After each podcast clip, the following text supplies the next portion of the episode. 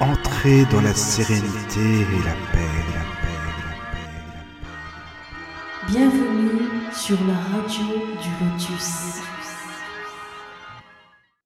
Bonsoir à tous, bienvenue sur la radio du Lotus. Je suis en compagnie de Mickaël. Bonsoir Mickaël. Bonsoir Caroline, enchanté de te retrouver bien sûr.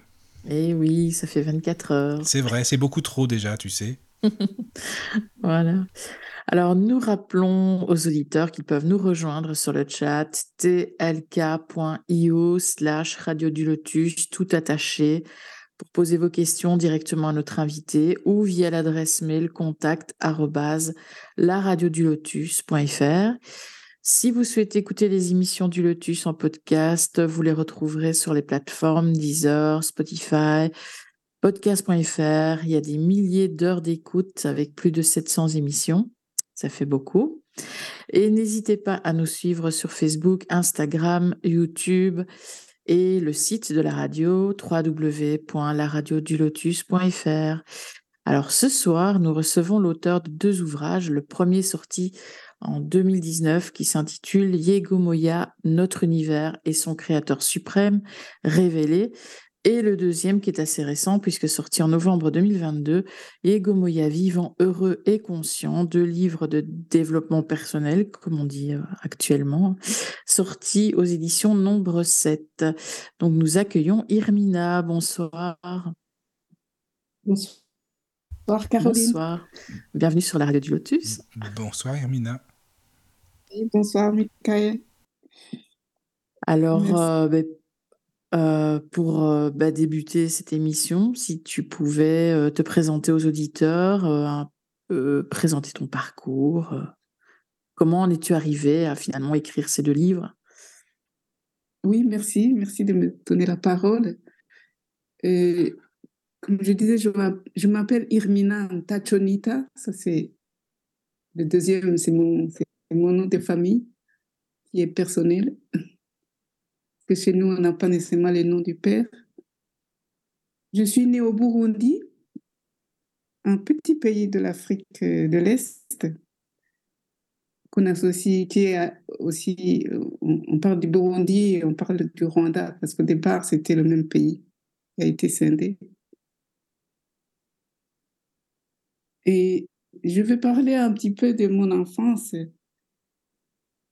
parce que dans mon enfance, il y a des éléments qui ont favorisé le fait que je puisse écrire, écrire les livres. Et donc, je suis née il y a très longtemps. C'était en 53. Et quand je, quand je suis née, donc, euh, c'était dans des conditions très simples. C'était dans, dans les villages, dans les collines. C'est un, pays de mille collines, comme on dit. Donc, quand je dis simple, c'était. Il n'y avait pas d'eau courante. On devait aller à un kilomètre chercher l'eau. Pas d'électricité, pas de radio, pas de télé, rien. À l'époque, de toute façon, la télé. Donc, on n'avait pas d'heure dans une petite maison comme on avait, terre battue, pieds nus, tout ça. Mais c'était simple. Mais moi, j'étais dans la lumière, j'étais heureuse, je me sentais. C'était l'innocence de l'enfant, un enfant qui est, qui est bien, quoi. C'était très bien. Et après,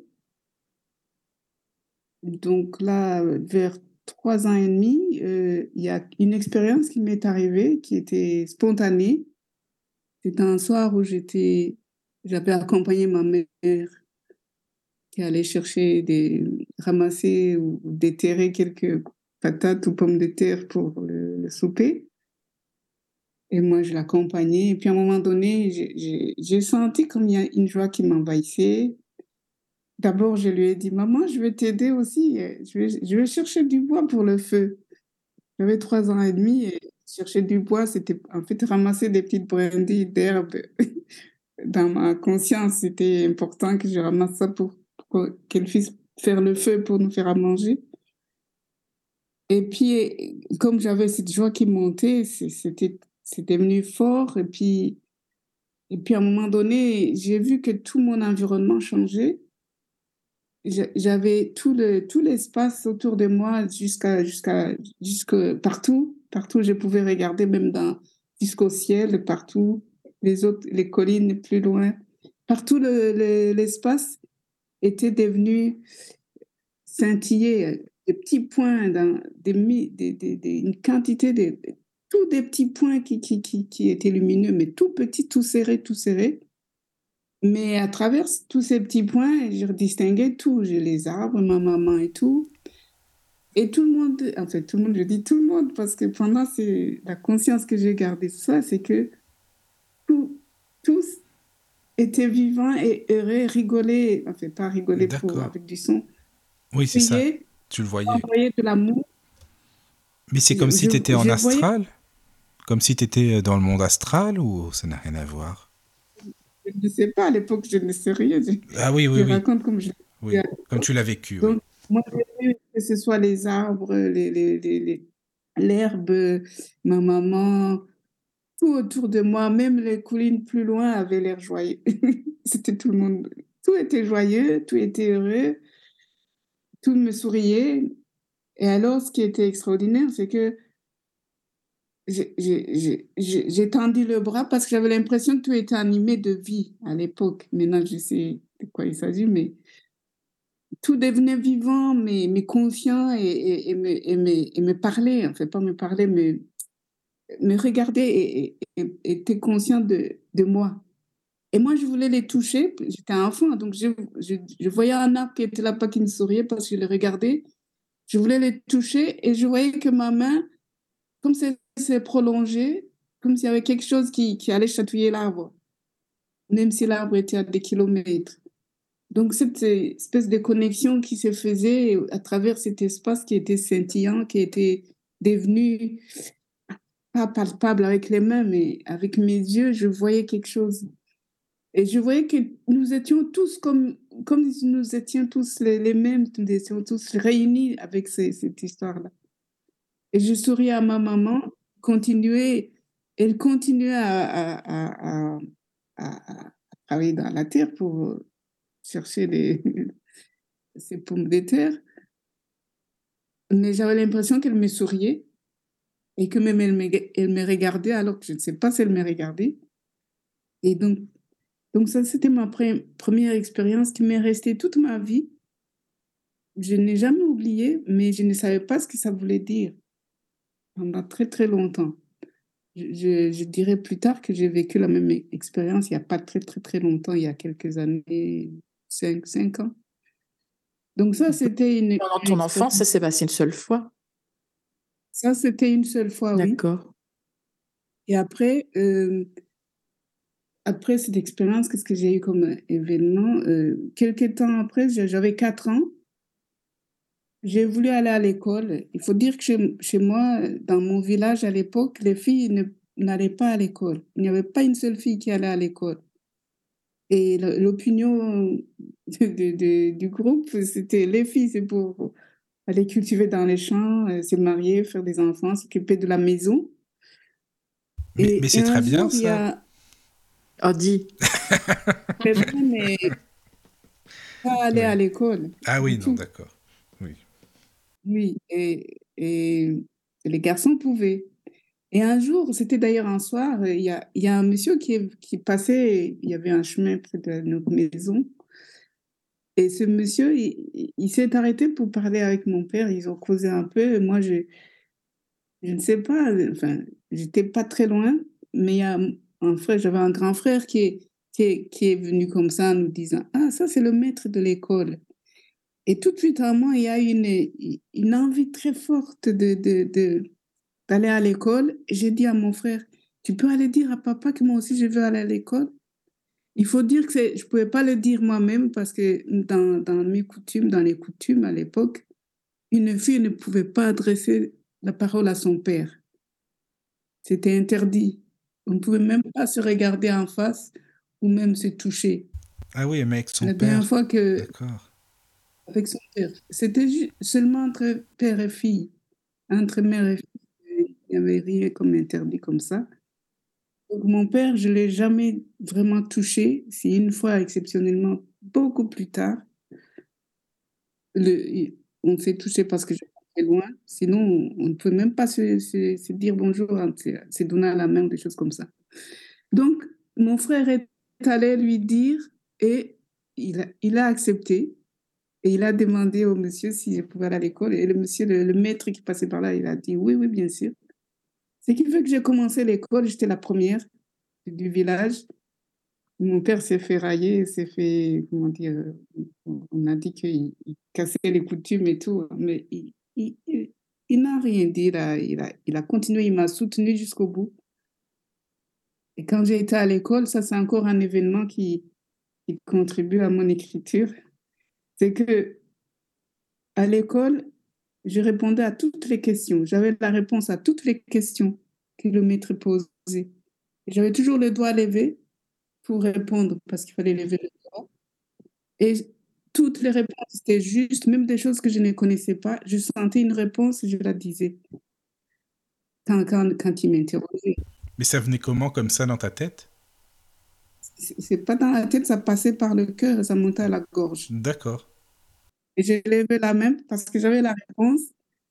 Jamais il m'a demandé comment tu as trouvé ça, parce que je lui ai dit, je ne sais pas que ce soit en maths, en français, tous les petits trucs qu'on apprenait en première et deuxième année primaire. Et ça, c'est resté jusqu'à 8 ans. Jusqu'à 8 ans à l'école, j'avais toutes les réponses, mais on est. les profs, euh, enfin les profs, les maîtres, comme on dit, les instituteurs, ils étaient au courant.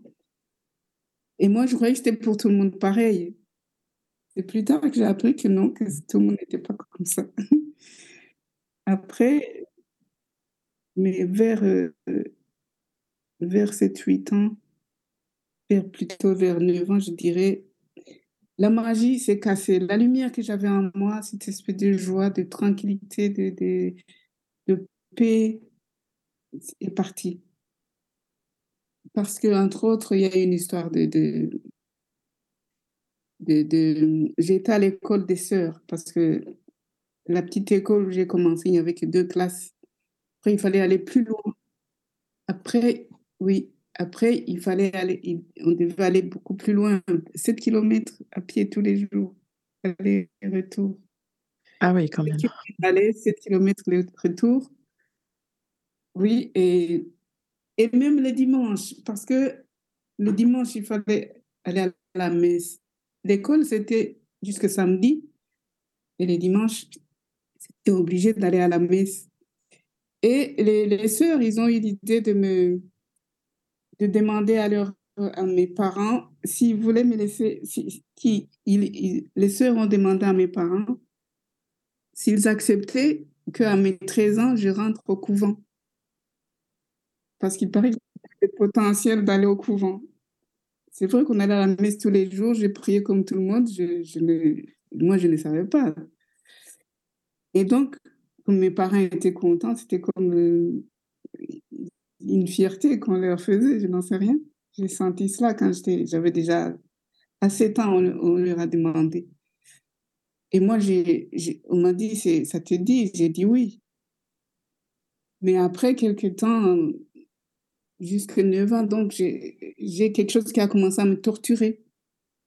Et c'est comme ça, petit à petit, j'ai perdu ma, ma joie et mon, ma, cette lumière que j'avais. Parce que j'étais dans, dans l'angoisse de dire, mais comment être sœur Je ne sais pas pourquoi je ne voulais pas.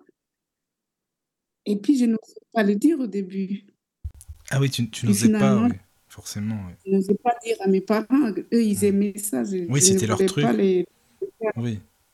Bah oui. Je ne voulais pas les faire. J'étais enfant et pour moi, les, les, parents, il fallait les respecter. Dans les coutumes, quand les parents décident quelque chose chez nous, on, on s'est courbé, on courbait. Oui, oui, c'est ça, oui. Mm. Mais tu n'avais pas envie de ça, tu ne voulais pas ça, quoi. Tu ressentais pas, non Oui. Il y en a une, ça lui ferait du bien d'être sœur. Caro, je te, vraiment, je te mettrais dans un couvent, mais franchement, mais ça te ferait du bien. Moi, je te le dis, hein. ça, ça c'est sûr. Mon rêve, le rêve du lotus. Bon, non, excuse-moi, vas-y, vas-y. Ben, finalement, j'ai fini par parler à ma maman parce que je ne pouvais pas le dire à mon père, parce que je ne pouvais pas lui parler. Et, elle a accepté, elle ne m'a rien dit, mais je suis restée avec quelque chose en moi qui me rongeait toujours. Euh, enfin, comme je les avais déçus. Donc, j'avais une espèce de culpabilité. Depuis ce moment, toute ma vie, j'ai traîné des choses. Euh, euh, comment dire ça? Je sentais aussi le malheur des autres. Euh, et moi-même, je me posais beaucoup de questions. Donc, la tranquillité intérieure est partie.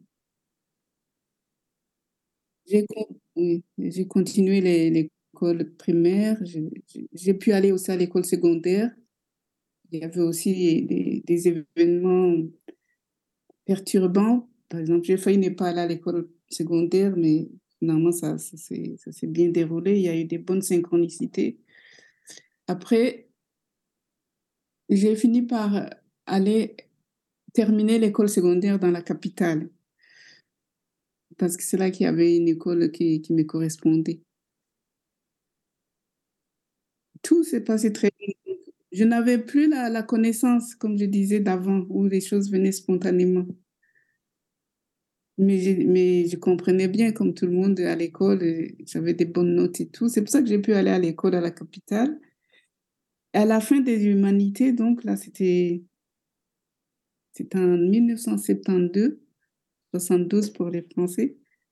Euh, il y a eu dans mon pays c'était un pays qui avait régulièrement des, troubles euh, graves, des, des, gens qui mouraient et tout. Mais là, c'était généralisé dans tous les pays. Il y a eu, il y a eu une guerre euh, entretenue très, très, très, très grave. Vraiment, il y a eu des morts et des morts et des morts. Et nous, j'étais en dernière, en dernière année de, de, de, de, secondaire, donc euh, comme la rhétorique, je ne sais pas comment on appelle. Et c'est en avril que la guerre a éclaté. Et moi, j'étais à la capitale. Il n'y avait plus moyen de, de, retourner dans mon village. Je n'avais personne dans la ville comme connaissance ou famille. Et, tout le monde a dû rentrer parce que chez les sœurs, si, si les sœurs gardaient des élèves ou quoi, on, allait, on venait les chercher. Et là, c'était une épisode difficile. Je dois en parler comme ça. C'est même les enfants y passaient, même des pépés. On tuait tout le monde. Tuait tout le monde, c'était. Ah oui, c'est ça ce que je vais te dire, c'est grave quand même. Hmm. Oui, c'est ben en fait un génocide qui n'a jamais été reconnu. C'est ça, oui. Parce que, ça n'a jamais été reporté à l'étranger ou à l'ONU ou quoi. Non, bah, de toute façon, euh, c'est clair, malheureusement, c'est ça. Quoi. Et, donc, moi, j'ai finalement erré sans savoir où. En chaque instant, c'était, je pouvais mourir. Et je crois que moi, je me suis retrouvée dans une zone euh, en dehors de la ville. Et là, je me disais, comment je vais faire, où je vais aller? Et finalement, il y a une dame qui est passée qui m'a qui m'a qui, m'a demandé mais qu'est-ce que tu fais là? C'était vraiment un endroit où il y avait personne. Il y avait un petit sentier. Et la dame est arrivée, j'ai moi je pleurais parce que je ne savais pas quoi faire. Je ne pouvais pas continuer parce que partout où j'allais, si j'allais chez des gens, on ne te connaissait pas, on te tuait parce que on te tuait pour ton apparence, on te tuait pour plein de raisons. Cette dame m'a accueilli, m'a dit, viens chez moi, je veux dire à mon mari que tu es une cousine qui, qui rentre de l'école. Bon? J'étais contente qu'elle me dise ça. M'a amenée chez elle, elle m'a bien accueillie, je suis restée là. Et moi, mon rêve, c'était d'aller dans le pays voisin.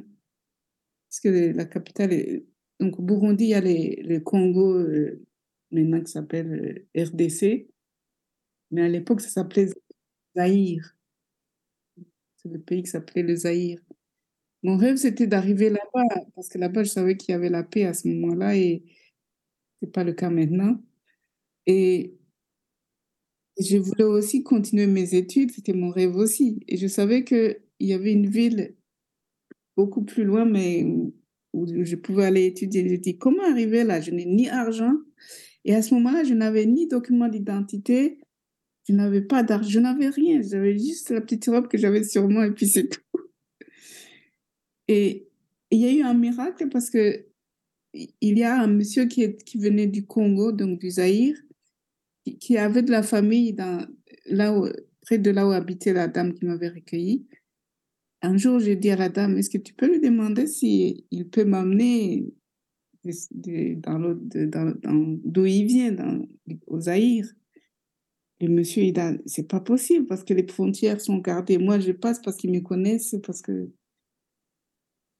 et je ne peux pas passer avec quelqu'un sinon, c'est des ennuis pour moi aussi. Puis finalement, je ne sais pas ce qui s'est passé. Il a fini par accepter. Il a dit, je vais essayer de trouver un vélo, comme ça je t'amène un vélo parce que c'est, il faut marcher longtemps. Je ne voulais pas le dire que j'ai beaucoup marché dans ma vie quand j'étais enfant. et, puis, finalement, il, m'a fait traverser. Il y avait, d'ailleurs une grande rivière qu'on a traversée à la nage. Et moi, j'avais mis ma petite robe sur un bout de bois pour que ça ne soit pas tout mouillé. et, et, quand on est arrivé dans... Donc, on a traversé, moi, j'ai poussé un ouf de, soulagement d'être dans l'autre pays, libre. Et puis, la pédalé pour aller me déposer quelque part où on peut trouver des camions ou des transports qui peuvent accepter de prendre quelqu'un sans, sans, paiement. Et juste quand on arrivait sur la je vois une voiture et je me retourne. Il y avait une voiture qui était arrêtée là. Je me retourne parce que la voiture ressemblait à une voiture que, j'avais vue à l'école, là où, là où j'étudiais. Et c'était en fait la voiture de ma prof. Et la prof était donc, qui, qui c'était une Belge qui, qui donc euh, était prof au Burundi. Et ce jour-là, c'était donc euh, quatre mois après le début de la guerre que, j'ai eu cette possibilité de quitter le, le, Burundi. À la seconde près où j'arrivais là, près de la route, la voiture était arrêtée au Zaïre, sur la route. Et quand je regarde, je vois que c'est la dame j'ai dit au monsieur qui pédalait, arrête, arrête, je crois que je connais cette dame. Effectivement, c'est elle. Et quand elle me voit, elle dit, mais Irmina, qu'est-ce que tu fais là? Elle pensait que j'étais toujours dans mon pays, puisque elle commençait à avoir peur qu'on allait me tuer ou quoi, puisque puisqu'on tuait les gens comme ça. Et puis elle dit, mais non, je suis au Congo, je suis aux Zaïre. Maintenant qu'elle s'est dit, elle dit, mais qu'est-ce que tu fais là? J'ai dit, moi, je, je voudrais aller jusqu'à Bukavu. C'est la ville où il y avait les, c'était à 100 km de là. Et mais moi, je vais là aussi. C'est fou ça. Viens. Oui, viens, je vais te prendre. Je rentre dans la voiture, j'ai dit merci au monsieur qui m'avait amené jusque-là. Je n'avais même pas un franc pour lui donner pour remercier. Et le monsieur, il m'a dit, en tout cas, vous avez beaucoup de chance, qu'il m'a dit. Moi, j'ai dit, waouh. Écoute, elle m'a, elle m'a amené jusque à la ville, parce qu'elle allait à la même ville où je voulais aller. Ça ne s'est pas fait sans, sans difficulté parce qu'il y avait des frontières à traverser, puisque je devais traverser deux fois le, Rwanda. Le Rwanda, c'est encore un pays qui est tout, tout près dans la même région. Rwanda, Congo, Burundi. C'était d'ailleurs les, colonies belges, les trois pays. Et en traversant l'autre pays, ils ne voulaient pas me laisser passer. J'ai pas d'identité. Ils disent c'est ça, c'est une enfant de rebelle ou de, ou de, ou de tueur ou ne sais pas tout quoi, parce que la guerre était connue et quelqu'un qui passait sans, sans document ne, pouvait pas passer. Elle a passé la journée à, à, être patiente, cette dame, et à expliquer que je suis innocente, que c'était mon élève, que, enfin, elle a tout expliqué. Finalement, on est arrivé, c'était le matin, c'était une heure de route en voiture, mais on est arrivé le soir vers vers 19h, je dirais, depuis 9h, à cause des tous ceux qui voulaient m'empêcher de passer. Et le plus merveilleux, c'est que quand je suis à, on est arrivé là-bas, à Bukavu, donc, le lendemain, elle m'a amené à, à l'université. Elle m'a présenté au directeur général en disant Je, je suis garante pour cette. Euh, pour Irmina. C'est une bonne élève. Et on m'a inscrit tout de suite à l'université. Ah, c'est dingue ça. On avait un papier. Donc ça, c'est pour vous dire, dans ma vie, j'ai eu plein, plein de miracles et de synchronicités comme ça. J'ai eu aussi des, des moments très difficiles, j'ai aussi des événements très difficiles. Donc là, c'était pour vous dire euh, quelques événements qui, qui font que je, au début, je ne croyais en rien parce que j'étais aussi perdue. Mais depuis quelques années, j'ai analysé tout ça, j'ai vu, mais il y avait la main de Dieu qui me guidait chaque fois. Pour vous dire, j'ai étudié là-bas, j'ai bien réussi cette, cette université et on m'a gardée comme assistante, comme professeure assistante dans cette université. Alors que j'étais une étrangère, en fait, avec un statut de réfugié. Ah oui, ah, c'est assez fou. et là, j'ai plus tard, j'ai travaillé là, donc euh, jusque 85. J'ai rencontré mon, mari là-bas, là. On s'est mariés et on s'est retrouvés. Finalement, on est venu, on est revenu vers l'Europe. On est arrivé en France. On a, on a, vécu deux années en France et pendant cette période, j'ai eu mon fils. Tu as vécu où en France? J'ai vécu en France du côté de, de dans l'un. D'accord. Zéro.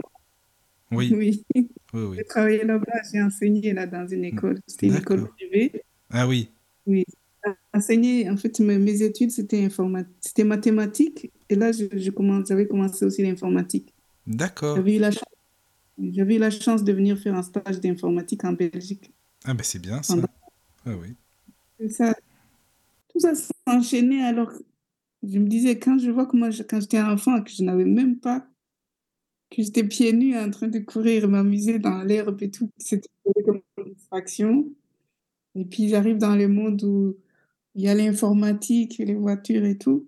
Pour vous dire, j'étais une des premières personnes à avoir l'ordinateur portable, portatif, comment on dit ça, personnel l'ordinateur de, de, c'était dans les années 80, 1981. C'est là que les ordinateurs ont commencé pour le, public. Et moi, je fais partie de, ceux qui ont, qui ont eu l'ordinateur à l'époque. Tout ça, je trouve miraculeux parce que comment le destin se transforme. Le destin, on ne peut rien prévoir. Quoi. Je suis venue donc en Belgique et, et comme je disais, depuis huit ans, neuf ans plus tôt, j'étais dans la tourmente, même huit ans, lorsque les, sœurs ont commencé à poser la question d'être de bonnes sœurs. C'est là que ma, la tourmente intérieure, a commencé. Et toute ma vie, j'ai trouvé que la vie n'avait pas de sens et je m'interrogeais puis en, fait j'accueillais mal les, les événements j'étais plus victime la vie était difficile, alors que j'avais eu des beaux moments, de, des joies, des choses incroyablement qui m'arrivaient, incroyables qui m'arrivaient.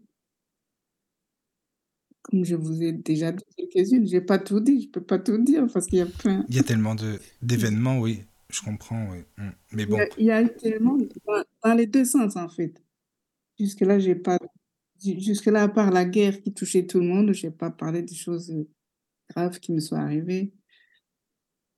Mais la première chose grave qui soit arrivée, qui m'a touchée au, plus profond, non, c'est la deuxième. La première, je suis restée longtemps quand j'étais dans ce pays du Congo, Zaïre. Je n'avais aucune nouvelle de mes parents. Je ne savais pas s'ils étaient encore en vie ou pas, ni de ma famille. Donc j'étais rongée par le chagrin. Ça a duré euh, presque trois ans avant d'avoir des nouvelles et de savoir ou s'ils sont vivants ou s'ils sont pas vivants. C'était très, très difficile de, rester tout ce temps. Bon, j'arrivais à étudier puisque j'ai bien réussi, mais je ne sais pas comment, mais à l'intérieur de moi, c'était très, très... C'était difficile. Et puis, comme je disais, j'ai vécu en France, c'est là que j'ai eu mon enfant. Et à deux mois de grossesse, j'apprenais le décès de ma maman. Oh là, c'est pas simple ça. Ah oui, quand même. C'est pas facile. Oui, voilà. Hmm. Je l'avais vu deux fois depuis depuis mes 17 ans où j'ai quitté le, le Burundi. Deux fois, on s'est vu en cachette parce que j'avais pas le droit d'aller au Burundi en tant que réfugié. Et puis, elle, a, elle a essayé de, de, de s'organiser pour venir me voir à l'extérieur. On s'est rencontrés au Rwanda, par exemple. Et mon rêve, c'était de, quand, comme j'ai devenu enceinte, enfin, comme j'étais enceinte, c'était quand j'aurai le bébé, j'allais lui parler de tout ce que je ne lui ai pas dit de ma vie, tout ce que j'ai vécu, parce que je n'ai pas pu communiquer avec elle, causer comme on peut parler à une maman. Et, donc ça, c'était un deuxième événement qui était très, très difficile et qui m'a qui touchée. Et d'ailleurs, j'ai pleuré trois jours durant. Et puis, il y a une voisine qui m'avait dit arrête de pleurer comme ça parce que ton bébé de deux mois dans ton ventre, tu vas lui faire du mal. Tu ne manges plus, tu pleures, tu pleures. Alors, ma solution, ça a été de tout couper net. Je ne pouvais plus penser à ma maman. Parce que dès que je pensais à elle, je pleurais. Donc, j'ai vécu beaucoup d'années après, une trentaine d'années, sans penser à moi, sans me permettre de penser à ma maman. Parce que dès que j'y pensais, j'avais les, les, larmes qui venaient m'étouffer et j'ai bloqué tout. Plus tard, j'ai perdu mon mari, c'était en 87. Et pendant tout ce temps, donc, la vie était difficile. Et moi, je la vivais mal, je n'avais pas de conseils, je, ne faisais qu'écouter ce que disaient les autres, je suivais les autres. Je ne voulais pas subir, par exemple, quelqu'un qui, qui se fâche vite, je faisais tout pour faire plaisir vous pouvez vous imaginer, je n'étais pas du tout dans l'écoute de moi-même. Donc, mmh. et j'avais des choix aussi qui n'étaient pas toujours, euh, qui ne me correspondaient pas. C'était plus pour faire plaisir ou alors pour. Ce qui fait que ça, tout ça a provoqué beaucoup de maladies à moi. J'ai eu plein de maladies que je me suis demandé plus tard comment j'ai pu survivre. Il y en a qui, partent pour moins que cela, mais moi, j'ai bon, survécu. Jusque après le décès de mon mari, donc deux, deux trois ans après, j'ai fait une rencontre et une, une phrase, une phrase m'a m'a tellement surprise que j'ai dit c'est pas possible. Et cette phrase, la personne m'a dit et j'ai pu gérer mes pensées. La personne me racontait quelque chose et puis m'a dit qu'elle a pu gérer ses pensées. Moi, j'ai dit, est-ce qu'on peut gérer les pensées? Mais oui, bien sûr, c'est possible. Moi, toute ma vie, en fait, ce qui me rongeait aussi, c'était les, pensées compulsives, que je pensais à tout, aux histoires, que j'étais tout le temps, je n'arrivais pas à, arrêter cela. Des fois, ça devenait tellement en boucle que je n'arrivais pas à dormir. Donc, toute ma vie, c'était ça. Et ce n'était pas des pensées agréables en plus. Quand c'était un événement agréable. Sur le coup, j'étais contente et tout, mais j'avais vite oublié pour retrouver les trucs euh, difficiles dans, dans ma tête. Et quand il m'a dit qu'on pouvait gérer les pensées, cette personne, j'ai, je lui ai demandé comment on peut faire cela j'ai reçu des informations. Il y, a, il y, avait d'ailleurs quelqu'un qui, faisait des formations là-dessus. Et là, moi, je me suis inscrite tout de suite. J'ai commencé et puis il y avait des, à l'époque, c'était des, cassettes à écouter. J'ai écouté les cassettes en en essayant de pratiquer comment transformer les pensées qui viennent. Après, il faut en prendre conscience, bien sûr. Donc, c'est là que j'ai commencé à, à, m'intéresser d'abord aux pensées. Et puis après, de là, j'ai eu d'autres livres qui sont venus. Et puis, mon cœur m'a poussé dans beaucoup, beaucoup d'autres sortes de livres que j'ai découvert la spiritualité, l'intuition. Enfin, Mais tu te rappelles de ce que c'était comme cassette? C'était de qui, euh, qui, enfin, qui est-ce qui parlait des pensées que tu écoutais ah, C'est un Canadien qui est venu plusieurs fois en Belgique. Je ne sais pas s'il vient encore. S'il vient encore. Euh, oui. Je sais qu'il y a des personnes qui font ce qu'il faisait. Il a formé des personnes. Ça, il s'appelait euh, Daniel Sevigny. Ah oui, je connais, d'accord. Oui, oui. Et ce sont ces cassettes, et puis après, c'était des CD et, des livres. Qu'au début, j'ai écouté un boucle. Je me souviens, j'allais travailler et, j'écoutais, j'écoutais ces, ces cassettes pour, pour essayer de comprendre et, de pratiquer, en fait. Parce que depuis ce moment, tout ce que j'apprenais, c'était de le mettre en pratique. Et donc, depuis, donc, donc là c'était en, en 2010, 2009-2010 que j'ai eu cette phrase. Et depuis ce moment, j'ai attrapé la boulimie de, de, de, de, ce, de ce domaine invisible. Mais c'était une boulimie, euh, pas pour m'étouffer, c'était vraiment, euh, je dirais plutôt, c'est comme un parcours en accéléré, c'était une priorité dans ma vie de, de je sentais cela, que, que, mon âme me poussait aussi, j'avais de l'énergie pour cela. Je travaillais, mais le travail ne me, ne me, ne me fatiguait plus parce que je lisais. Et ce qui m'a étonnée, c'est que, à part l'histoire de, de, de, pensées là, que j'étais surprise, tout ce que je découvrais après, c'était Ah oui, bien sûr, mais oui, mais oui, ça va de soi. C'était chaque fois, mais oui, je n'avais pas de surprise. C'était comme si j'ai retrouvé des choses que, j'avais juste oubliées. Et, et donc, quelque temps,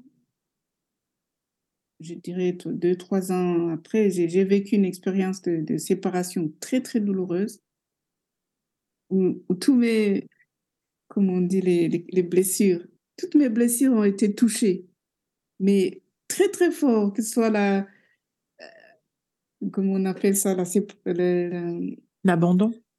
L'abandon, la, la, trahison, et tout, mmh tout, tout, tout a été touché. Et comme je venais de lire pas mal de choses et comment accueillir les, la vie de manière juste et tout ça, je venais de prendre conscience que on est toujours responsable de ce qui nous arrive, même s'il y a quelqu'un qui intervient, il faut regarder soi, se responsabiliser. C'est ce que j'ai fait. La personne avec qui j'ai vécu cette séparation, j'aurais pu la détester à mort pour la vie, mais non.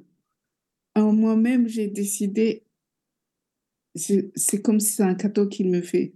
Parce que pour être touchée comme j'ai été touchée, tellement fort que même j'ai failli à un moment donné en finir avec la vie, tellement que c'était. En fait, j'étais accro. C'est comme on dit, euh, de, la, dépendance affective. Et donc, là, j'ai décidé de me reprendre en main et de, de, faire le nécessaire pour guérir de toutes ces blessures. Enfin, guérir au fur et à mesure, on ne guérit pas ça comme ça en une seconde.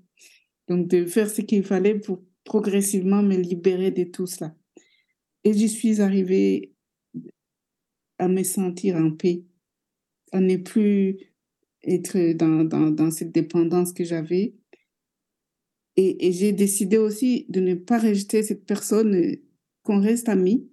Et la personne n'a pas fait, n'a pas, n'a pas, n'a pas été contraire. Amis dans le sens de pouvoir nous parler comme ça. Et des choses comme ça, échanger. Des... Et jusque maintenant, c'est, un de mes meilleurs amis. Alors que je, dans la manière dont on s'était séparés, je, comme je disais, c'était pour ne...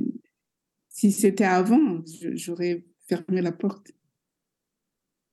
Et à partir de, ce moment-là, donc, comme j'étudie, comme j'ai travaillé et que je faisais cette, cette, deuxième, cette deuxième activité de, de, retour vers moi, de travail sur moi, j'ai fini par euh, diminuer le, mon, je me suis mise en 3 cinquième, comme on dit, pour pouvoir euh, le faire plus à l'aise, ce travail personnel. Et puis à un moment donné, là, c'était dans les années, c'était en 2015, je dirais. C'est là que j'ai entendu en moi, arrête de travailler. Et moi, j'ai dit, mais comment je vais arrêter de travailler? Qu'est-ce que je vais faire après pour, vivre? Et après, ça a duré six mois. C'est ressenti d'arrêter de travailler et je ne voulais pas, pas le faire. Puis finalement, quand je me suis décidée, c'est là encore, comme j'ai eu dans d'autres circonstances, j'ai eu d'autres circonstances où j'avais des bonnes synchronicités, des, des, des miracles, comme je dis. Là, j'ai un, le jour où j'ai dit, OK, j'accepte, c'est parce que j'avais une vision dans, dans ma tête de, de la lumière qui allait venir dans ma vie si, si j'arrêtais. Et là, j'ai accepté tout de suite. Et le lendemain, j'ai été parler au chef de, de, service qui, qui, qui j'avais la paix intérieure et tout pour lui dire, je n'avais même pas peur. D'habitude, moi, j'étais timide et j'avais peur des choses et tout. Là, j'avais une espèce de force intérieure. Quand je lui ai dit, je l'observais, pendant une seconde, il a, il a failli, il s'est trouvé mal. Je voyais qu'il devenait livide parce que le service, il y avait, manquait des personnes qui étaient en maladie. Et moi, je, je disais que je voulais arrêter. Au contraire, qu'est-ce qu'il m'a dit? La seconde d'après, il a fait un grand sourire. Il m'a dit Irmina, je suis impressionnée. Je dis, je dis pourquoi?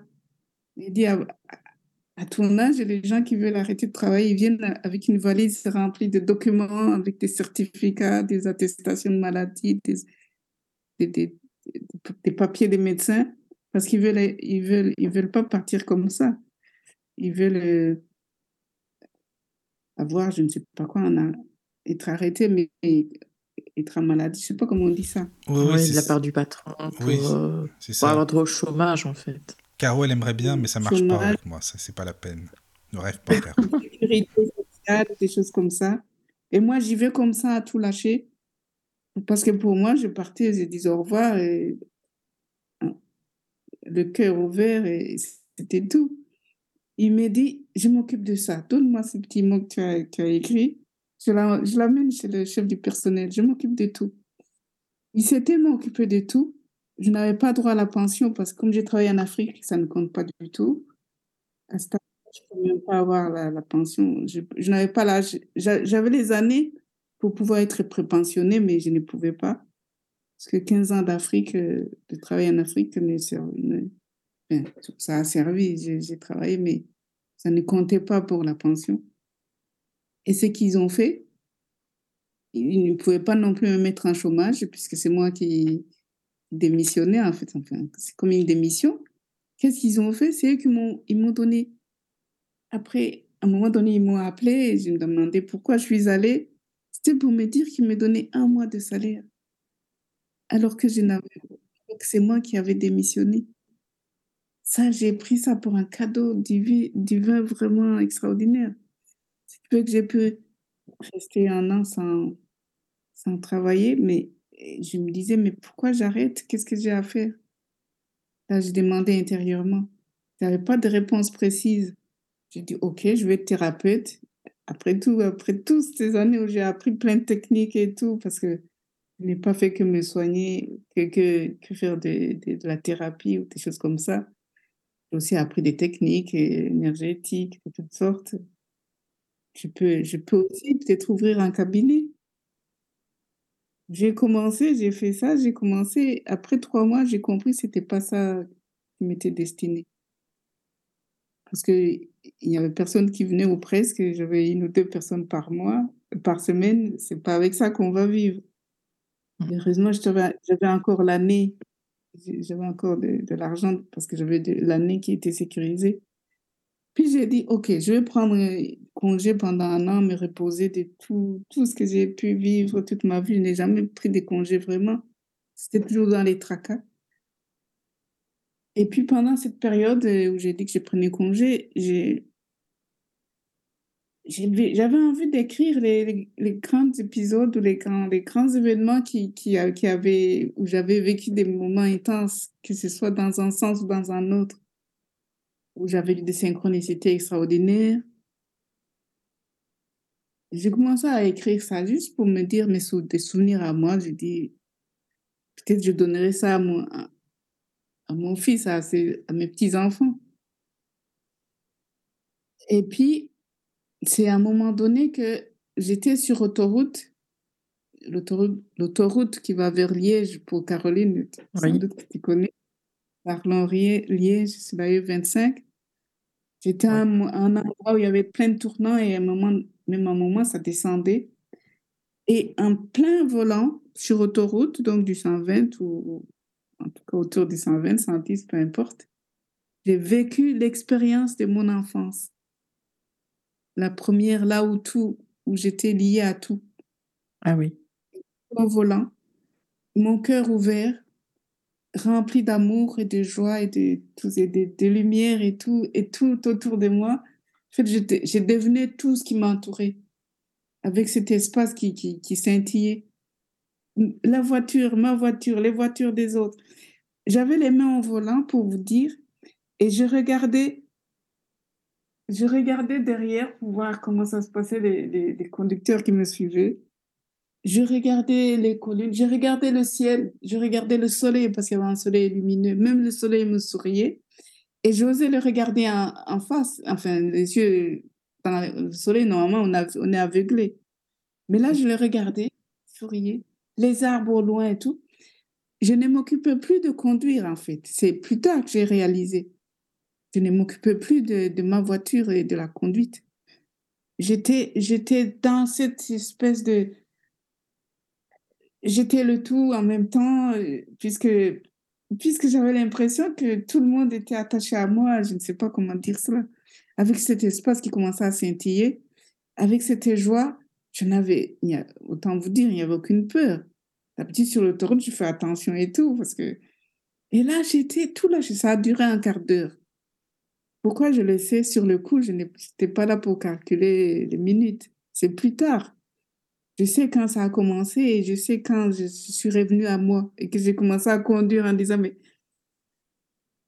Et en revenant le chemin une autre fois, j'ai vu que ça prenait plus ou moins un quart d'heure. Donc pendant un quart d'heure, je n'étais pas du tout Irmina.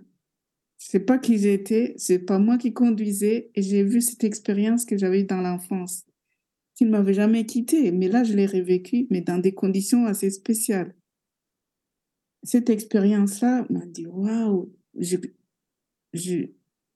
dans mon apprentissage accéléré, j'avais appris que nous sommes tous euh, reliés, Dieu est en nous tous, et ainsi de suite. Et là, ça venait me confirmer cette unité. Et puis, quelques, je dirais une année après, comme il m'arrivait de méditer, pendant une méditation, c'est là que j'ai eu la révélation de la structure de l'univers. Parce qu'en fait, j'avais toujours comme question, même si tout, tout, ce, tout travail personnel, il y avait aussi un but en moi, enfin, pas un but, euh, une aspiration. C'était de me rapprocher de Dieu, de, de, comprendre euh, le, le, mécanisme des Dieu, d'avoir quelques informations sur Dieu. Parce qu'on nous dit Dieu, on ne peut jamais rien dire sur lui. Et je ne sais pas si c'est quelqu'un ou pas. Je savais déjà que ce n'est pas quelqu'un qui est assis quelque part dans les nuages. Mais j'avais envie d'avoir des infos sur lui et aussi sur l'univers. Parce que quand je regardais autour de moi, en pensant à l'expérience de mon enfance, je me suis toujours interrogée, c'est quoi Qu'est-ce qu'on fait ici? Qu'est-ce que c'est? Comment ça fonctionne tout ça? Et c'est là, donc, ça c'était, je crois, en 2010, 2018, que j'ai eu cette révélation sur euh, l'univers. En fait, j'ai eu une vision qui était une vision très, très courte. Ça a peut-être duré une ou deux minutes, je ne sais pas, mais c'était intense. Là, je voyais avec les yeux fermés ou les yeux ouverts, et puis je recevais des... c'était intense, je ne peux pas décrire cela. La seule chose qui m'a été demandée après, c'est de, de, de, de, trouver une certaine structure et de, de dire les grandes lignes de ce que j'ai compris de cette vision. C'est comme ça que mon livre a commencé, en fait. Le premier livre. D'accord. Et quelques temps après, c'est mon fils, quand j'avais fini la première partie, parce que le premier livre, il y a deux parties. Cette partie qui est d'ailleurs assez ardue à lire, même pour moi, parce que, enfin, j'ai dit pour moi dans le sens où il a fallu que je relise plusieurs fois, parce que les, les mots, c'était pas de l'inspiration, je n'ai comment dire, non. L'écriture inspirée. C'était l'écriture inspirée, mais pas canalisée. C'est ça que je voulais dire. Euh, automatique? Je, pas, je ne reçois pas des phrases que j'ai, que j'ai automatiques. Je, je reçois juste les idées. Ah oui, d'accord. Ça m'a à les, à les construire et à trouver les mots. Ah oui, c'est ça. C'est l'écriture inspirée, quoi, comme on dit, en médiumnité. Oui, oui, Mais les, mots, les mots doivent être validés. Oui, c'est ça. Hmm. Après, quand je, je, lis une phrase ou un paragraphe, j'ai quelque chose à moi qui dit non, corrige. on ne me dit pas corrige comme ça. C'est moi qui, qui, cherche. En fait, c'est comme euh, une écriture où j'apprends en même temps, où j'affine. J'affine ma compréhension des choses. Et c'est au moment où j'ai une phrase ou un paragraphe où je sens l'ouverture du, du cœur, même une espèce de joie qui vient. Je dis, OK, ça c'est bon, je continue. Et c'est pour ça que ça prend, ça prend un certain temps. Et c'est comme ça que j'ai écrit cette première partie. Et puis, quelques temps après, c'est mon fils qui est décédé d'une manière assez extraordinaire, enfin extraordinaire si on peut dire, assez spéciale, rapide, et dans des circonstances euh, assez imprévisibles. Et ça, j'ai vécu ces, ce décès, pas comme j'ai vécu le décès de mes parents, des, des, membres de la famille ou des amis. Parce qu'avant, c'était comme, comme d'habitude, quand quelqu'un décède et qu'on aime, on est touché à fond dans le sens de souffrir, de, même des regrets, de dire pourquoi la vie fait ça. On est, on est touché, on est triste, plein, plein de. Mais ça, c'est normal, euh, on est humain, et heureusement. Mais attends, il avait quel âge ton fils? Excuse-moi, parce que je. Enfin, il faut faire le calcul, mais moi, tu sais, en calcul. C'était en 2018. Ah oui. ah oui, d'accord. Ça fait pas longtemps, enfin pas très longtemps, quoi. Pas très longtemps. Je venais de commencer à écrire, donc. Ah oui, en plus, oui. D'accord.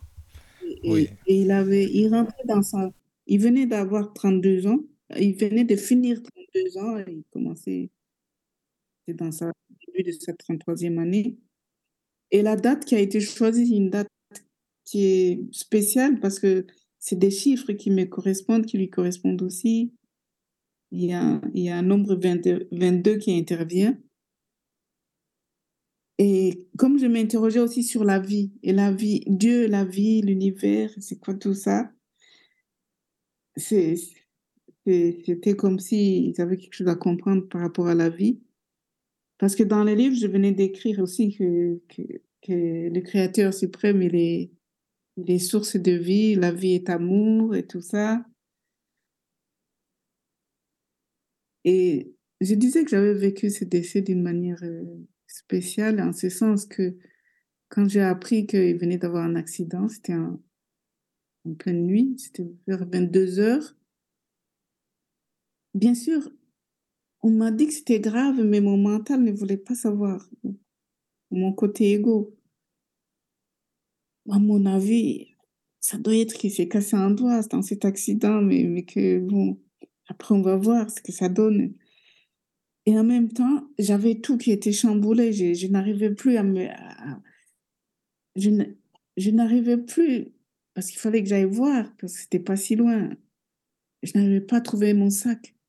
Une fois que j'avais pris mon sac, je l'ai laissé. il fallait que je m'habille parce que j'étais déjà, j'avais déjà mis ma, pour dormir. Je ne dormais pas encore. Je n'arrivais pas à trouver quoi mettre. Je, je, n'avais plus d'habits tout d'un coup, alors j'ai les armoires remplies. Je, n'avais plus ma tête, j'avais le cœur qui battait, j'étais perdue complètement. Donc pendant, jusqu'à ce que j'aille à la voiture qui était au garage, j'y vais pour, pour, démarrer, j'ai oublié mon sac et mes clés, j'ai fait au moins quatre allers-retours sans savoir ce que je faisais. Donc là, j'étais vraiment dans l'état d'un humain qui perd la tête quand on apprend un accident de quelqu'un que qu'on aime. Donc j'étais vraiment perdue pendant cette période. Et puis j'ai fini par sortir la voiture et je, je, me mets sur la route, je roule. Et tout d'un coup, à un moment donné, je sens comme, comme il y avait une douche de fraîcheur qui rentre à l'intérieur, qui vient à l'intérieur de moi. Je continue à, j'ai pleuré aussi. J'ai continué à pleurer, mais à l'intérieur, j'ai senti une paix qui s'est installée. Je comprenais pas. Mais par contre, ce qui est venu spontanément, c'était de, prendre conscience et de dire, mon fils, si c'est ton heure, si ton âme a décidé de partir, je ne peux pas te retenir, j'accepte. J'accepte ton départ parce que si je, si je, refuse que je, que je n'acceptais pas, je ne, je ne te fais pas de bien, ce n'est pas un signe d'amour. Je t'aime beaucoup pour trop pour te pour m'opposer à ce que ton âme veut. Oh, mais c'est pas facile, hein. c'est très compliqué, euh, je trouve. Moi, enfin, Caro, excuse-moi, tu es une maman, donc euh, tu peux dire. Bah oui. Oui, je vous dis, pendant ces temps, j'ai eu quelque chose en moi qui est venu à l'intérieur de moi, qui m'a donné la paix et le calme, pendant que l'extérieur s'agitait. C'est là que j'ai compris, et je l'ai vécu encore une autre fois, j'ai compris cette partie humaine que nous sommes et cette partie qui est autre, qui, m'a inspirée. Et quand je disais ça, j'étais en train de pleurer et en même temps, dans mon cœur, c'était calme. Donc, ce n'était pas juste des mots que je disais pour dire, c'était profond. Et j'ai donc accepté que mon, que mon fils puisse partir. À ce moment, je ne savais pas ce qu'il en était. C'est plus tard, quelques temps plus tard, on m'a appelé pour me dire qu'on l'avait amené à, l'hôpital. Donc, j'ai changé de direction pour aller à l'hôpital. Et là, je me suis retrouvée seule. Enfin, ça, j'ai écrit dans la deuxième partie du livre parce que j'ai consacré la deuxième partie à, ces, à cette expérience, voir comment je l'ai vécue et comment j'ai compris, en fait, le sens de la vie et de la mort pour tout un chacun. C'est en fait la vie ou la mort, enfin, quand on est ou quand on meurt, c'est la même expérience, sauf que sur Terre, nous souffrons beaucoup avec le décès.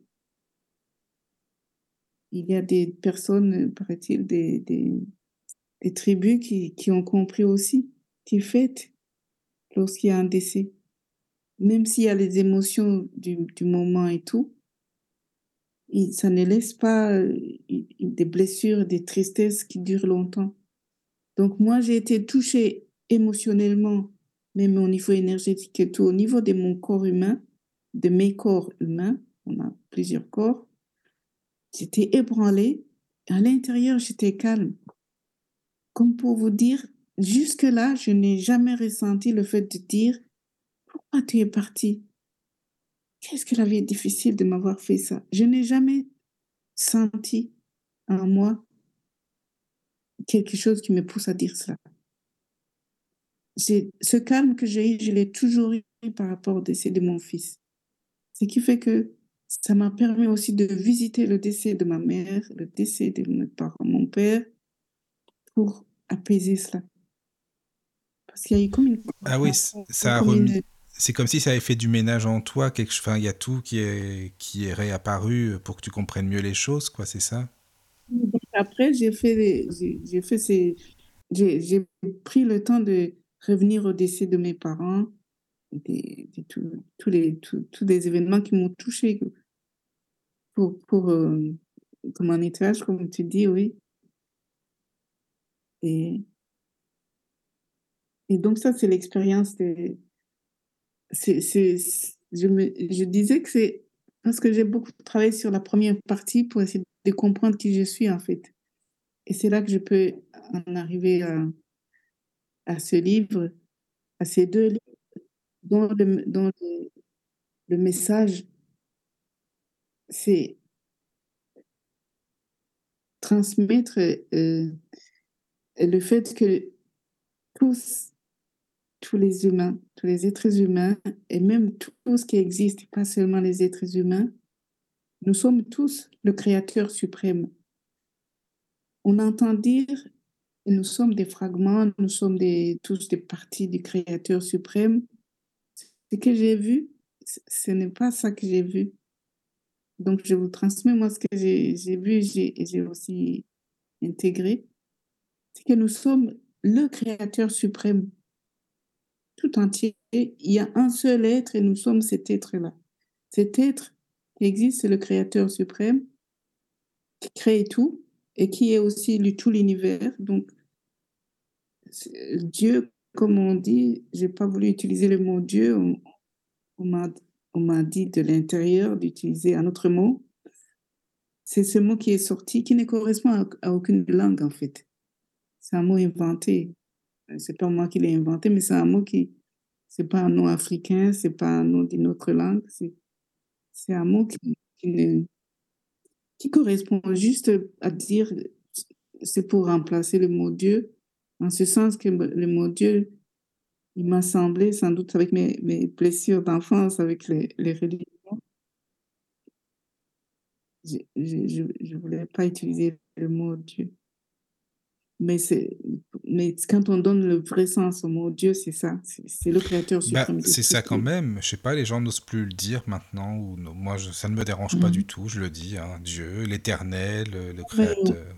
Bien sûr, bien sûr qu'on peut le dire, mais euh, moi, j'ai senti les. Oui, tu as, ressenti. Le mot, c'est quoi le mot, tiens, qui est venu au fait? Yegomoya. Ah oui, Yegomoya, oui. Hmm. Qui, qui, veut dire, en fait, le créateur suprême de tout ce qui existe, l'univers. Et le créateur suprême de l'univers, il m'a été montré que c'était l'univers lui-même. Parce que l'univers, nous, nous avons, nous vivons dans un univers avec où on voit les choses, les, tout ce qui nous entoure et tout. Mais ce n'est qu'une infime partie de ce qui est dans ce même univers, dans la vision que j'ai vue avant d'écrire le livre. Partout, partout, c'est tout ça est rempli, mais rempli, rempli, rempli de, plusieurs univers imbriqués qui sont tous là en même temps, au même endroit. Mais nous, on voit juste ce qui nous correspond l'espace autour de nous est rempli d'êtres de, toutes sortes qu'on ne peut pas voir. Et, les, différents univers se, perçoivent, dans, ceux qui sont dans le même univers perçoivent, mais on ne perçoit pas nécessairement les autres univers.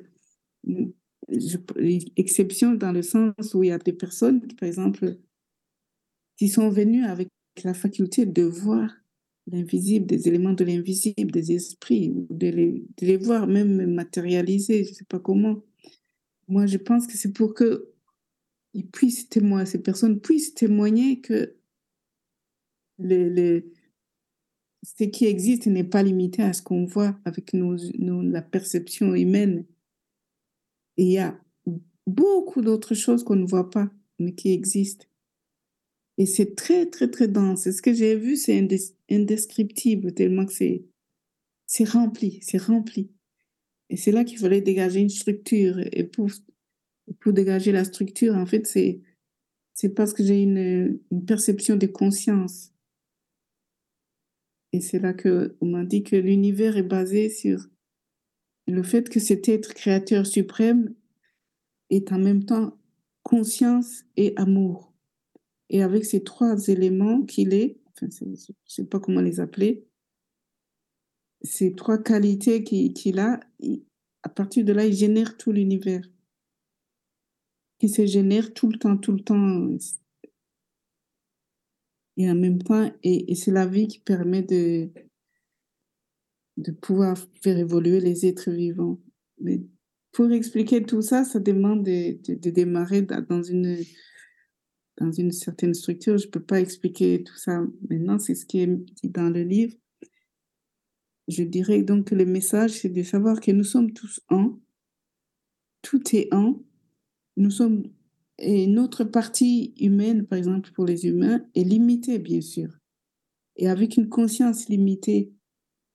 Mais notre conscience globale, la conscience globale fait partie de nous aussi, mais elle est occultée donc la part que nous sommes, le fait que nous sommes le Créateur, ça nous est occulté. C'est pour ça que nous sommes tous un. D'accord. Et c'est pour ça que quand j'ai fait les expériences sur dans mon enfance, C'est pour ça que je me prolongeais jusqu'aux objets qui étaient partout. Ah le oui. prolongement, c'était c'était pas l'humain qui allait toucher l'arbre qui était je ne sais où, loin, que quand je, je tendais la main avec l'intention de la toucher, mon intention s'est prolongée jusque-là. Et l'arbre me souriait plus, semblait me dire des choses, mais quand j'étais enfant, je ne comprenais pas. Je, Oui. je voyais juste cette bienveillance que, que l'arbre me témoignait, plus, plus prononcée que, quand je regardais d'une manière générale l'environnement. Et donc, il y a quelque chose en nous qui touche tout. Mais tu sais, qu'est-ce que tu Pardon? penses des, des mémoires akashiques, là, ce qu'on appelle les mémoires akashiques? Tu connais? Oui, oui, j'ai entendu parler. Mais tout ça fait partie de cet univers. Parce que, Non, mais c'est pour ça que je te demande, parce que ça m'y fait penser, c'est pour ça. Oui, oui. Oui, Parce que nous sommes. On dit que, là, en fait, le fait que nous apparaissons comme des hommes, comme des, comme des ob- objets, comme des. Je sais pas moi. C'est une illusion. C'est une illusion de Mhm. perception. Parce que tout est information, énergie, fréquence, vibration. L'univers, ce n'est que ça. C'est pour ça que ça peut occuper des- tellement des, des- Tout est occupé des- des- des- d'êtres. Et Oui. ces fréquences-là, ce pas des choses qu'on peut toucher ni voir. Mais certaines fréquences font. Je ne sais pas comment je peux dire ça. Nous avons certaines fréquences qui, correspondent à notre univers, notre cosmos, j'allais dire, pas l'univers global. Notre, notre monde, quand je dis monde, je ne parle pas de juste la, la Terre et les habitants, je parle de, de Non, tu parles de qu'on voit. la Voie lactée, par exemple. Ou... euh, Voilà, tout Oui. ça. Nous a- il y a des fréquences qui font que, avec nos yeux, je ne sais pas comment ça s'organise pour qu'on puisse les voir. Alors que non, c'est des choses qui qu'on ne doit même pas voir, quoi. mhm. Oui. Et qui ne sont pas visibles pour d'autres, pour d'autres êtres qui ne sont pas dans, dans notre structure, dans notre manière d'être, d'être formés. D'accord. C'est assez complexe. Donc c'est... Mais cette unité est là. Il n'y a qu'un seul être. Le, le vrai être, il est unique. Les autres êtres qui sont créés, c'est en fait les- le créateur qui se manifeste, qui montre une partie de lui-même et avec différentes formes, avec différentes fonctions.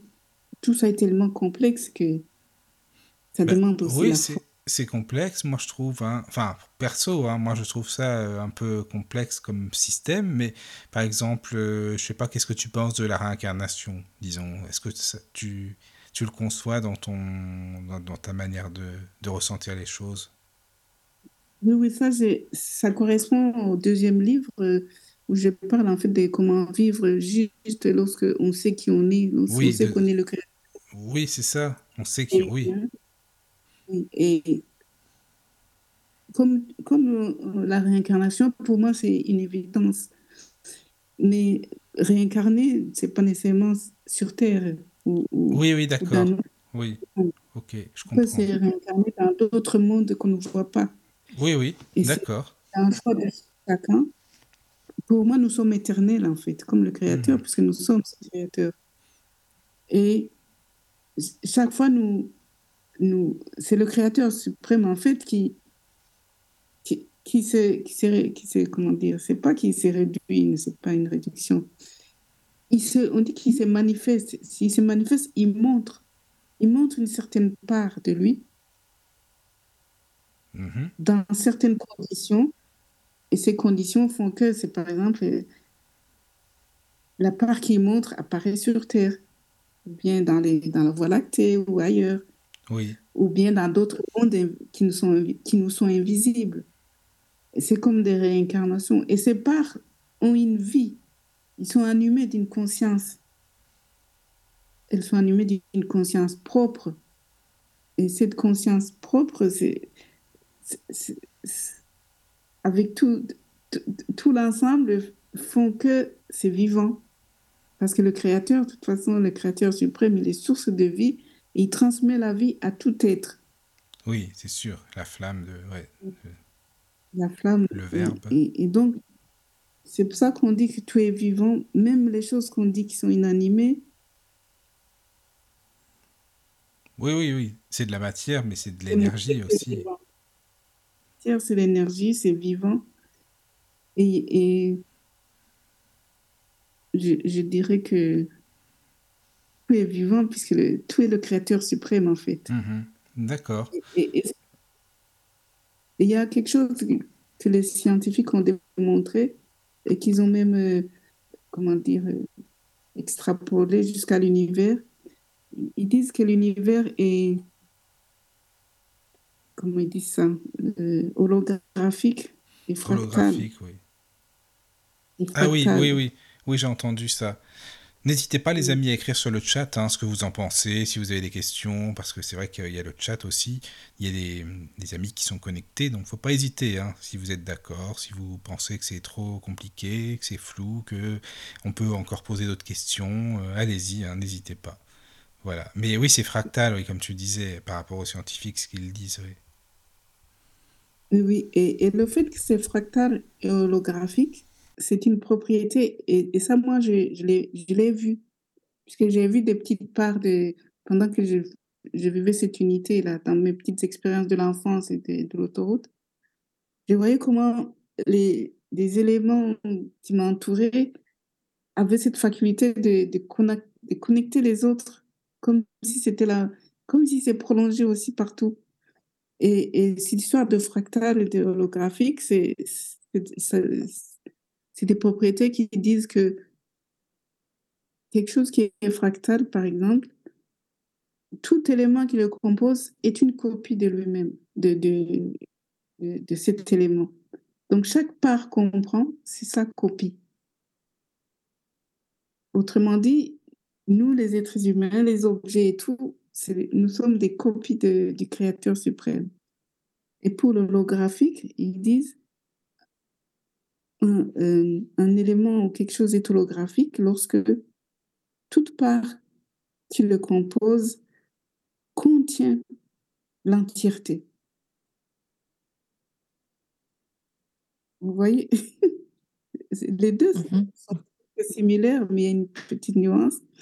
Les deux ensemble, veut dire, quand on met ces propriétés ensemble, ça, ça se résume en disant toute part de l'univers, c'est l'univers lui-même.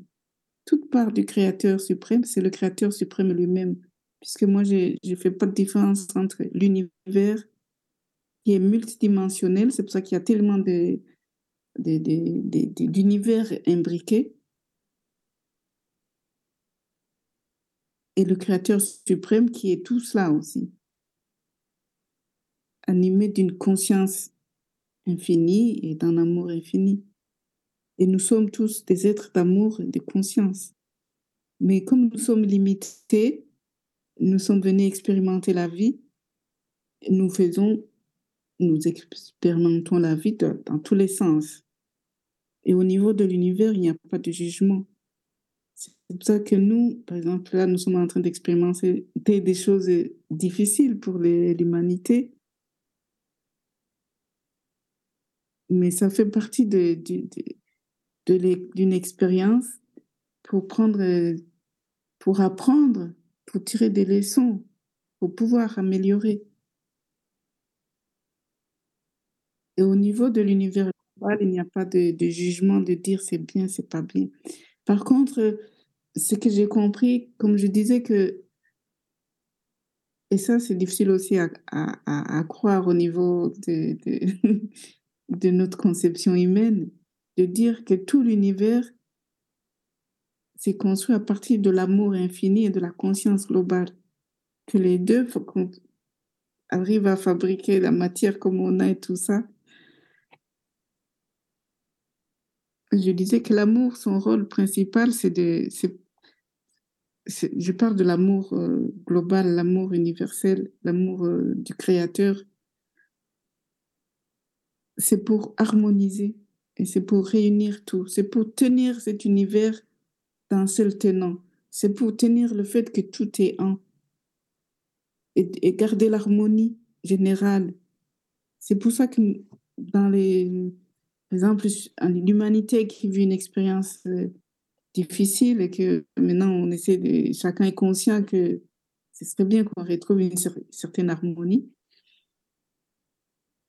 Quand l'amour voit qu'il y a un chaos qui va déstabiliser l'univers, il y a, il, des, prend des, enfin c'est pas qu'il prend des mesures, il, s'organise de façon à ce que l'harmonie revienne, mais pour, pour amener l'harmonie, ça peut passer par euh, des destructions, par exemple, des choses comme ça. C'est un peu quand on veut euh, réparer une maison qui vieillit ou qui s'est abîmée ou quoi. Des fois, ça passe par euh, casser des choses ou, enlever le toit ou je sais pas, pour mieux reconstruire. Donc, au niveau de, de, l'amour, c'est aussi, quand, quand on dit amour, ça ne veut pas dire euh, toujours euh, être mielleux être, être euh, pour l'humain, on dit toujours le bien, le bien, le bien, toujours faire du bien. Des fois, on est obligé de prendre des actions qui, qui, qui, font, qui peuvent faire mal, mais qui sont nécessaires pour construire quelque chose de mieux. Je ne sais pas si vous comprenez. C'est souvent, mais c'est souvent le cas. Hein. Oui, c'est souvent le cas, oui. Comme on dit, ça fait sortir de sa zone de confort aussi. Hein. Exactement, exactement. C'est, nous, sommes, nous sommes tous euh, confrontés à, ces, à, genres de situations pour vivre. À un moment donné, on ne peut pas laisser aller les choses. Des fois, on est, amené à, prendre des décisions même qui nous font mal, mais on sait que ça, nous fera du bien après. Enfin, on ne, on le sait peut-être pas tout, de suite, des fois, on est aussi obligé. Là, c'est l'amour qui intervient pour nous amener des situations difficiles parce que nous avons peut-être, nous nous sommes laissés aller, inconsciemment ou pas, à faire des choses qui ne nous correspondent pas. Et, et l'amour qui, qui, qui, qui anime la vie aussi, ou la vie est animée d'amour, je ne sais pas dans quel sens ça se fait. La, la vie est amour. C'est ça que je retiens. La vie est amour et nous amène des expériences à notre mesure, des, expériences basées sur l'amour pour notre évolution. Et notre évolution, c'est en fait euh, arriver à, à comprendre que tout est amour. C'est et que nous, nous avons à vivre, parce que nous sommes aussi des êtres d'amour, à retrouver cet amour que nous sommes et à, et à aussi le, le manifester envers tout ce qui est. Tout ce qui est. Ça, c'est le l'un des grands buts suprêmes de, de toute existence et de tout être, dont l'être humain. Mais c'est un but qui n'est pas atteint nécessairement dans une vie. C'est un but qui est atteint, atteint sur toute la vie éternelle que nous avons, parce que la vie est éternelle. Et tant que nous sommes conscients, nous, nous pouvons vivre éternellement en continuant, en acceptant de, de continuer la vie, malgré que la vie, selon la conscience que nous avons, nous, nous, nous pouvons avoir des expériences qui nous font souffrir. Souffrir pour l'être humain, ça fait partie de, de ce que l'être humain a à vivre. Souffrir ne veut pas nécessairement dire qu'il n'y a pas d'amour dans l'expérience. C'est assez... D'accord. Il y a une, question sur le chat de Mimiline qui demande Est-ce que Irmina a l'impression qu'elle a traversé toutes les tristes épreuves de sa vie pour prendre conscience du grand divin, de l'amour du Créateur et de la puissance de l'univers ou est-ce qu'elle en avait déjà conscience avant? Non, je, n'avais pas conscience avant quand je vivais, comme je vous dis, depuis sept ans, depuis mes neuf ans, disons. C'est là que ça s'est. J'ai pris conscience que je n'étais pas bien à l'intérieur de moi. Et de plus en plus, comme je n'étais pas bien, je vivais les choses en prenant des, des mauvaises décisions, en suivant des autres, alors que je ne devais pas nécessairement. Sur le coup, je ne savais pas. Donc toute ma vie, j'avais arrêté d'ailleurs les prières je veux dire, les, prières. J'étais catholique au départ, mais j'avais arrêté tout cela parce que je ne voyais pas le sens. L'idée de Dieu est restée en moi, mais je ne savais pas ce que c'était. Et Dieu, d'ailleurs, j'avais pitié de lui. Jusqu'à jusqu'à ce que, jusqu'à longtemps, pitié dans le sens, pas pitié dans le sens de, de le trouver pitoyable. J'avais la compassion pour lui en disant Dieu, on dit qu'il est amour, qu'il est, qu'il nous aime et tout. Et comment est-ce qu'il, s'il est amour, qu'il nous aime, comment est-ce qu'il peut nous laisser vivre tout, tout, cela, comme quand j'ai vécu la guerre et tout ça.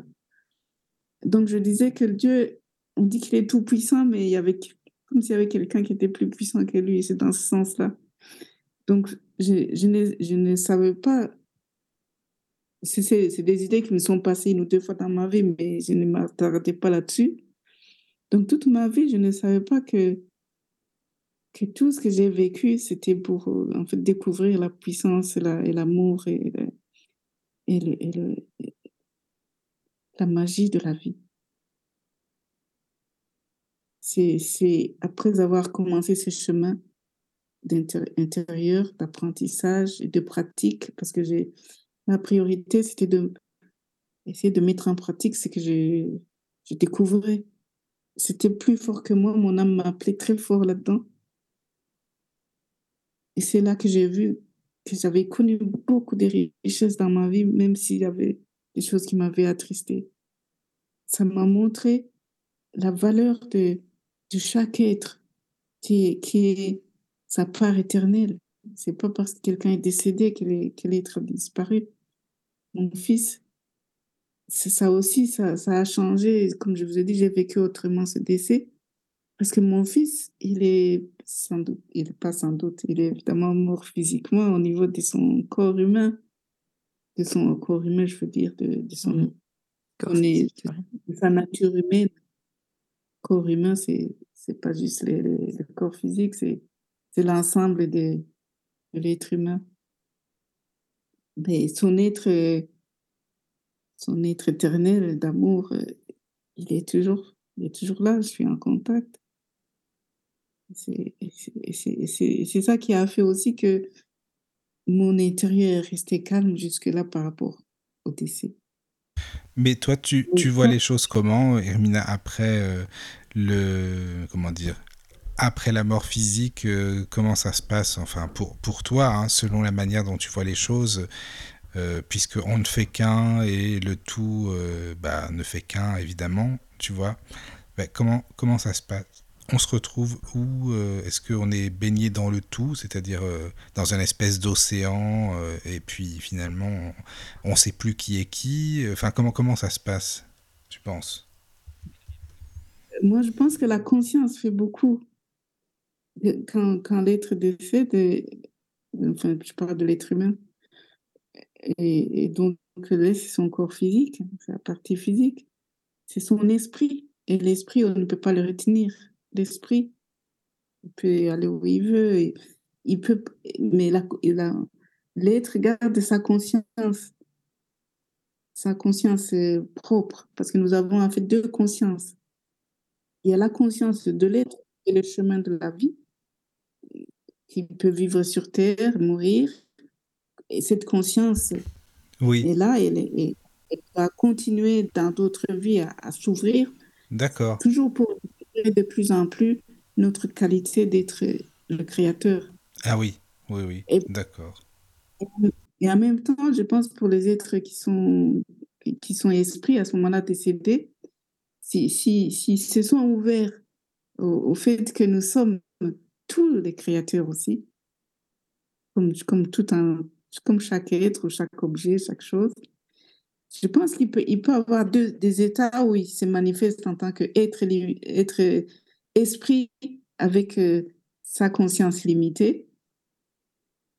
Ou alors, des fois, il peut s'expandre et être tout le créateur, donc occuper tout l'univers dans toutes les dimensions. Moi, c'est comme ça que je le vois. Et par exemple, il peut même se matérialiser, se condenser. Il y, a des, êtres qui sont décédés, qui arrivent à, se matérialiser ou, à matérialiser quelque chose dans le physique, ici sur, dans, dans notre monde. Donc, c'est toutes des caractéristiques qu'ils peuvent faire. Et moi, je ne sais pas comment ils font. Mais... Ben c'est vrai que c'est. Moi, ça me paraît complexe. Enfin, pour moi, hein, après, hein, voilà, c'est vrai que. Parce que c'est difficile à imaginer, tu vois, pour nous, euh, humains, incarnés dans notre, bah, dans notre corps. Euh, et, et, puis, et puis voilà, mais c'est bon. Mais pourquoi pas après hein, C'est récent, mais je pense que chacun a une manière de ressentir. Euh, oui, c'est ça. C'est ça, exactement. De ressentir les choses. Et c'est ça qui fait la diversité. Oui, bah oui. C'est ça qui est bien, oui, justement. Mm. Tout est possible. Tout est possible et nous sommes diversifiés. Chacun est unique. On a chacun nos potentiels qui, qui augmentent de plus en plus qu'on évolue, de, de notre évolution. Oui, oui, oui, c'est sûr, sûr. Et, nos, et nos perceptions de, même du monde physique ou de l'invisible, elle est, elle est spécifique à chacun. Et, donc, moi, je, je dis, sûrement, il peut, on peut dire, peut-être qu'il y a des endroits où les esprits peuvent se rassembler, des esprits de telle ou telle nature, de telle ou telle, je ne sais pas. Parce qu'il y en a qui disent qu'il y a des endroits où ils se rassemblent. Mais moi, je ne vois pas de limitation. C'est ceux qui, par exemple, je dirais, les personnes qui décèdent, qui n'ont pas, par exemple, découvert que le monde invisible existe Certains, ils peuvent le découvrir au décès, peut-être. Peut-être qu'il y en a qui ne les découvrent pas encore, qui, ont, qui auront besoin d'autres vies pour le découvrir. À ce moment-là, peut-être qu'ils peuvent aller quelque part et rester coincés là, dans des zones bien précises, je ne sais pas. Mais je pense que quand on est libéré du corps humain, on peut, on peut voyager. Oui, oui, oui. Oui, certainement. À un moment donné. C'est ouais, possible. Hein. Bah, écoute, on, on, se le dira bientôt, ou plus tard, enfin le plus tard possible, hein, je veux dire, euh, enfin bon, voilà.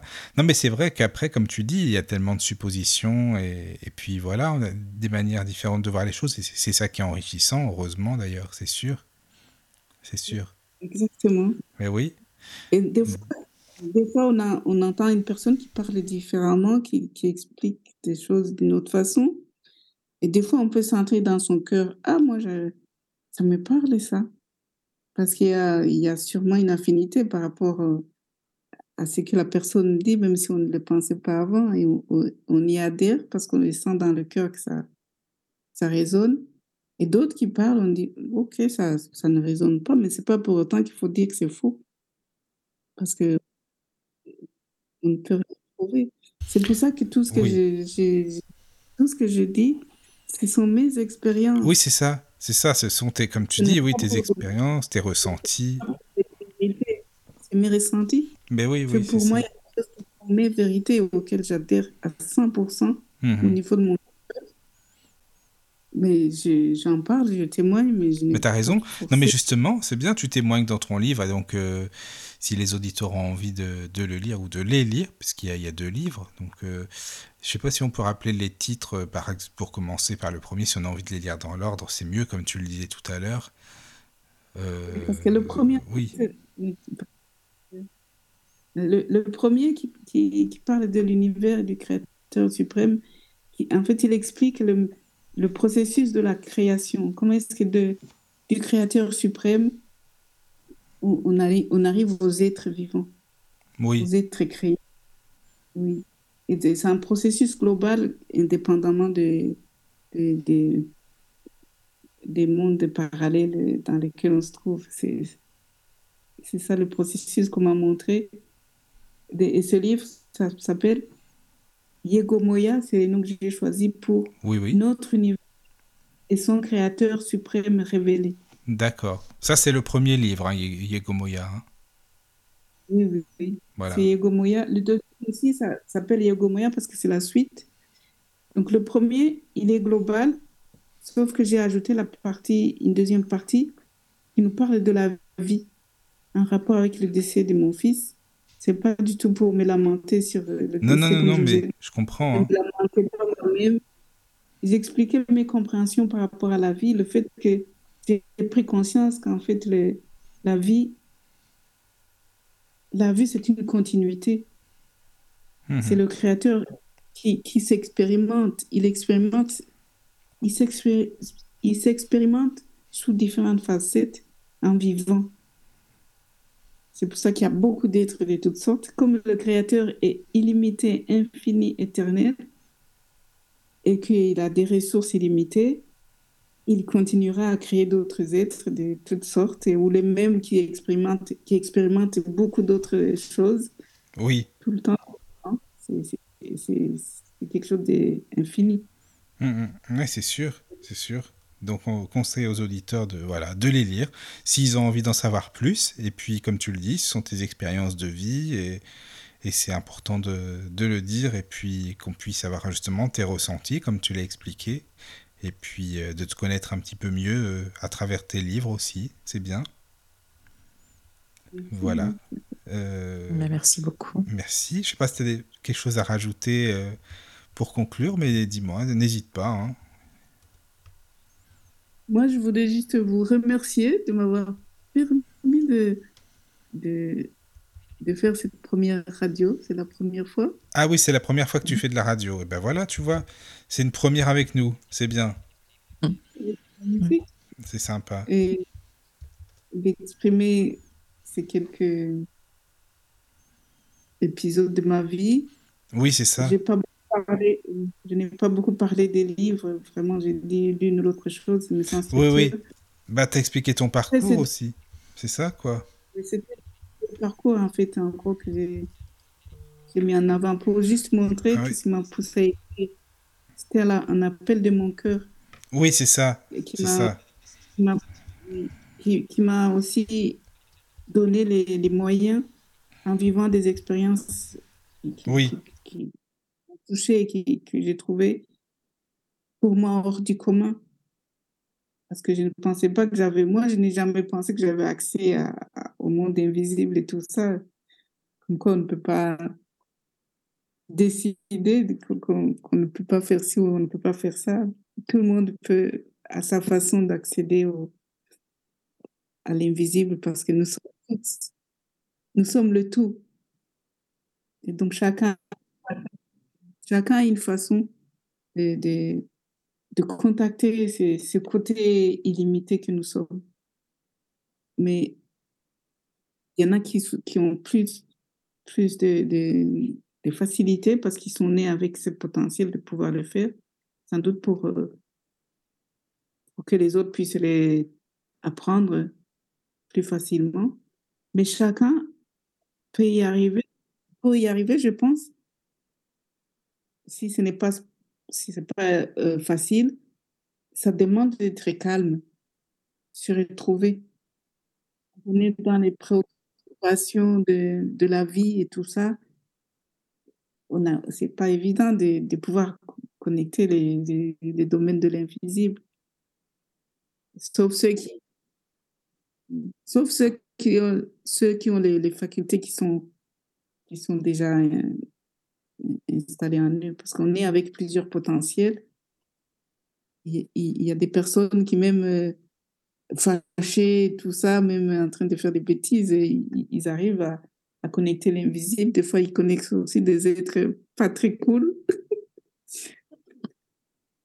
Parce que ça vibre, c'est des vibrations qui, qui sont dans la colère, par exemple.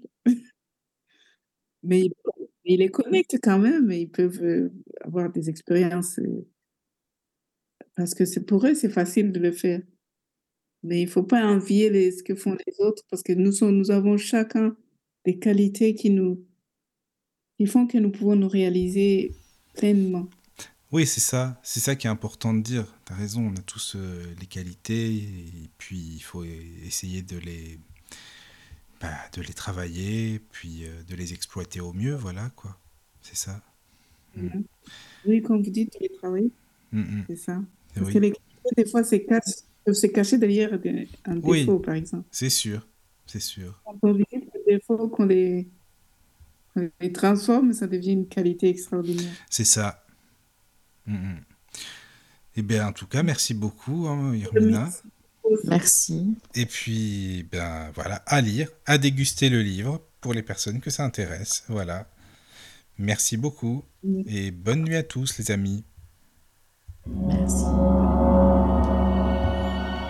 Entrez dans la sérénité et la paix, la paix, la paix, la paix. Bienvenue sur la radio du Lotus.